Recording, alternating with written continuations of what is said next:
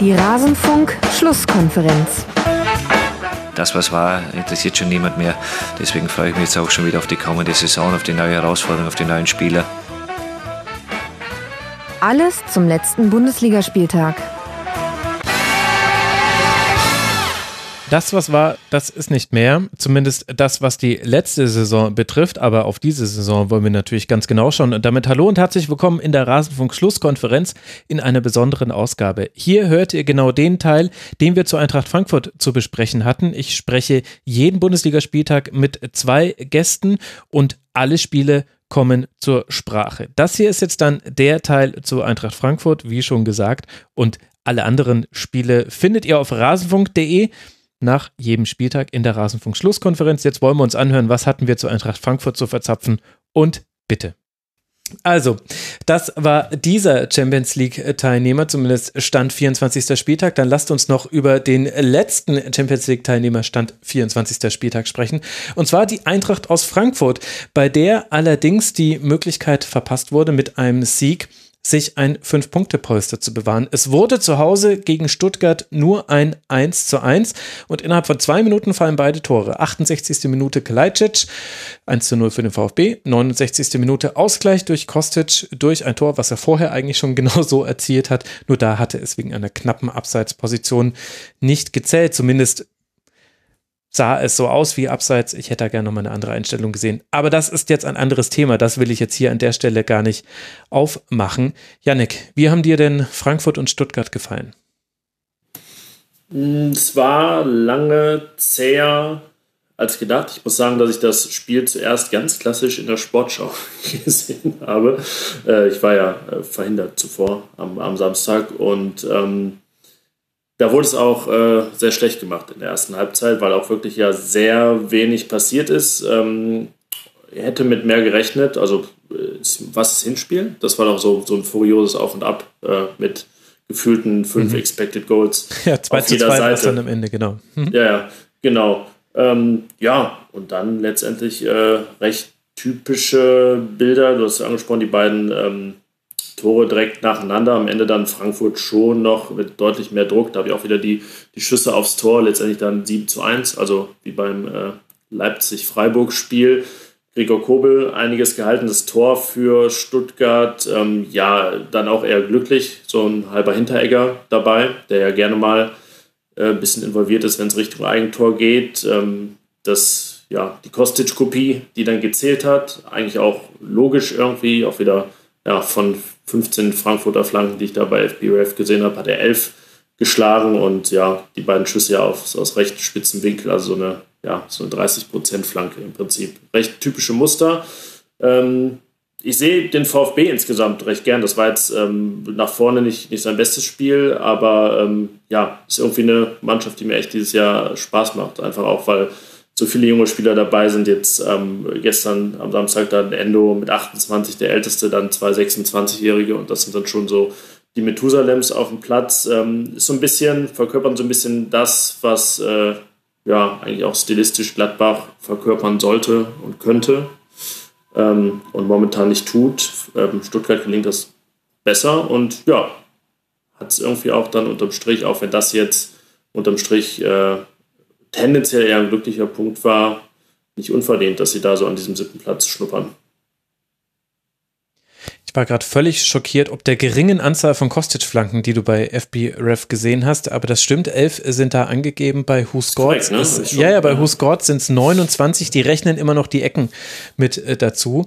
Äh, insgesamt waren es, also es waren auf jeden Fall viele Flanken und es war auch wieder, äh, Martin, sehr viel über die Seite von Kostic. Und äh, manchmal verwundert mich das, dass das dann dennoch immer so gut funktioniert. Also klar, er ist ein sehr guter Spieler, aber man weiß ja auch eigentlich, was passiert, wenn man gegen Frankfurt spielt. Ich fand's, ich fand's mega witzig zu sehen, dass also ich glaube, die Idee von beiden Trainern war, Moment mal, wir spielen Fünferkette, die spielen Fünferkette, die haben ja auf der einen Seite, die haben die den Wingback genau. ja total offensiv. Da greif, und wir haben ja einen guten Wingback auf der Seite. Wir greifen also dann einfach hinter diesen. Wingback an. Ja, genau, Außenverteidiger. So, wir greifen einfach hinter den an und haben aber scheinbar nicht bedacht, dass der andere das ja dann genauso machen kann. ja, vor allem, dass die gegeneinander spielen, dass die beide, ja. der, also wenn sie wenigstens auf unterschiedlichen aber, Flügeln aber, gewesen wären, dann hätten wir ständig ja. noch schöne Verlagerungen gesehen. Aber nee, nee, also quasi die die Idee von Frankfurt war, ja natürlich, wir, wir greifen mit Kostic hinter äh, äh hinter Wamangituka an und von von Stuttgart war, ja, wir greifen mit Silas hinter äh, Kostic an, ist ja logisch.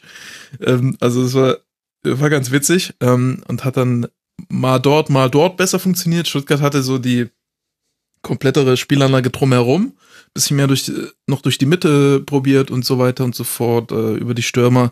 Frankfurt war ein bisschen mehr darauf fokussiert, hat aber auch, ich glaube, was, was ein großer Faktor war, war Younes, ähm, der dann immer mal wieder die Gegner, also Stuttgart gezwungen hat, in der Mitte zu verteidigen. Also wenn äh, äh, Stuttgart mal die Mitte ein bisschen aufgemacht hat, hat sich immer wieder Younes eingeschaltet und zwischen zwei, drei Gegenspieler Ball ein bisschen ähm, äh, behauptet und äh, sehr gute Pässe aus den Situationen gespielt oder zumindest ähm, auf, die, auf die Seite verteilt den Ball.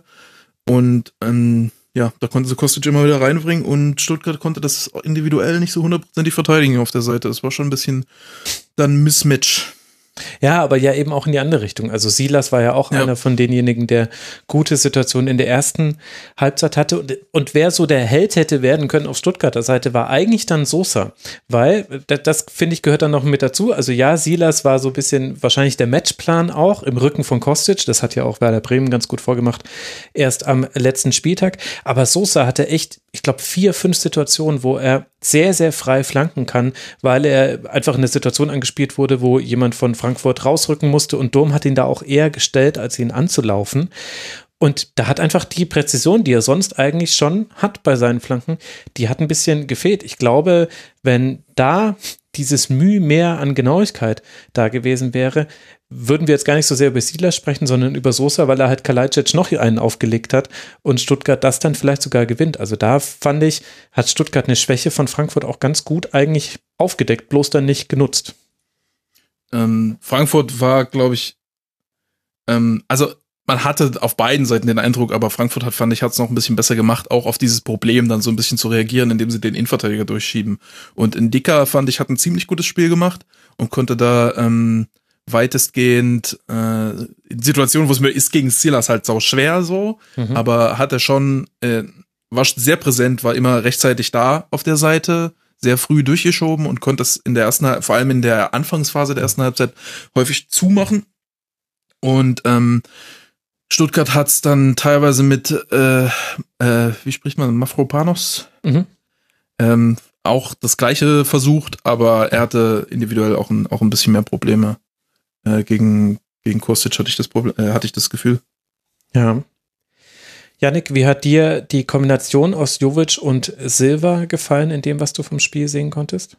Äh, wenig gesehen, nicht im Sinne von äh, nur vom Spiel, sondern auch äh, von beiden jetzt in Kombination. Ähm, Silva hatte ja kurz vor der Pause zumindest diese beiden Szenen, von denen dann eine, eine Abseits war. Das war der, der Absatz, Absatztrick da. Ähm, mhm. Ja, Jovic wirkte von der, von der Körpersprache auch nicht ganz so glücklich irgendwie so. Ähm, insgesamt, also ja, Luft nach oben in der, in der Kombination. Hat, hat mich die vergangenen Wochen immer gewundert, warum Jovic noch, noch nicht so viel gespielt hat, aber das äh, Spiel hat dann ein paar Antworten geliefert.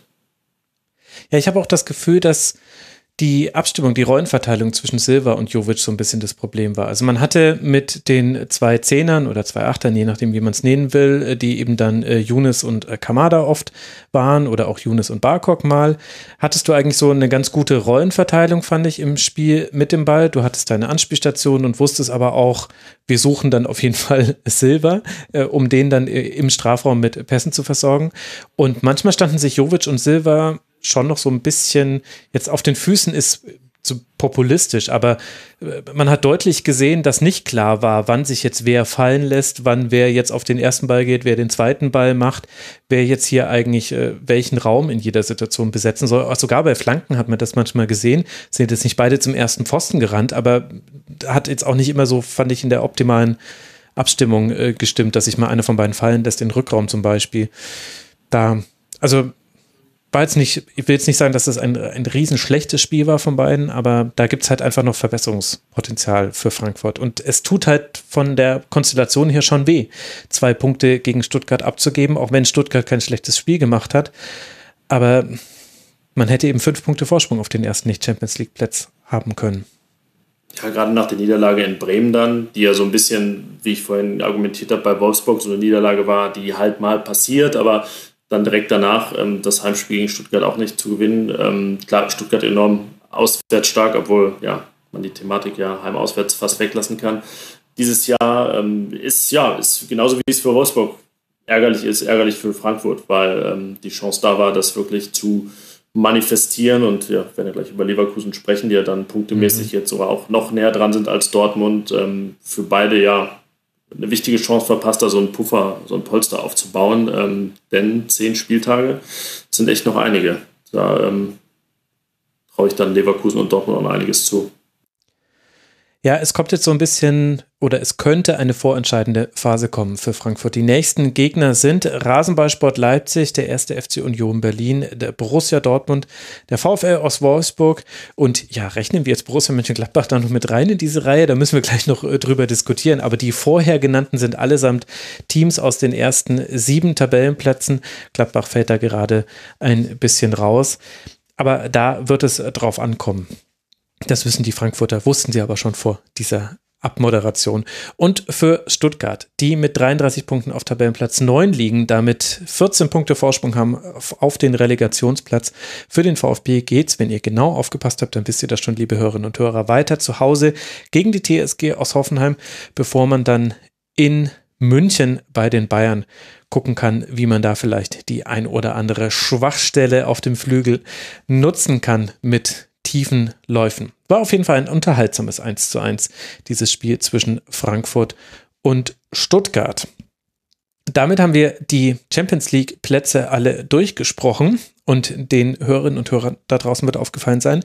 Über Borussia Mönchengladbach haben wir nur indirekt gesprochen. Wir wollen jetzt genau zu diesem Spiel der Gladbacher kommen und damit auch zum Schwerpunkt dieser Sendung. Hat der erste FC Köln Gladbach etwa gebrochen oder die Verkündigung des Abschieds von Marco Rose? Oder ist das alles ein und damit endet unser Teil zu Eintracht Frankfurt aus der dieswöchigen Rasenfunk-Schlusskonferenz. Wenn euch auch die anderen Spiele interessieren oder der Schwerpunkt, den wir reihum auf jeden Verein einmal legen in der Bundesliga-Saison, nein, sogar häufiger als einmal, dann könnt ihr gerne auf rasenfunk.de mal in die aktuellste Schlusskonferenz reinhören. Es gibt außerdem noch das zeitlose Tribünengespräch und immer wieder Kurzpässe im Rasenfunk findet also jeder etwas, der sich für Fußball interessiert und der Lust auf das Medium Podcast hat. Ich danke für eure Aufmerksamkeit, würde mich freuen, wenn ihr auch an anderer Stelle mal reinhört. Bis bald mal wieder hier im Rasenfunk. Macht's gut. Ciao.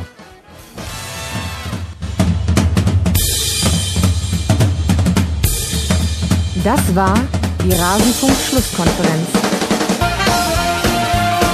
Wir gehen nun zurück in die angeschlossenen Funkhäuser.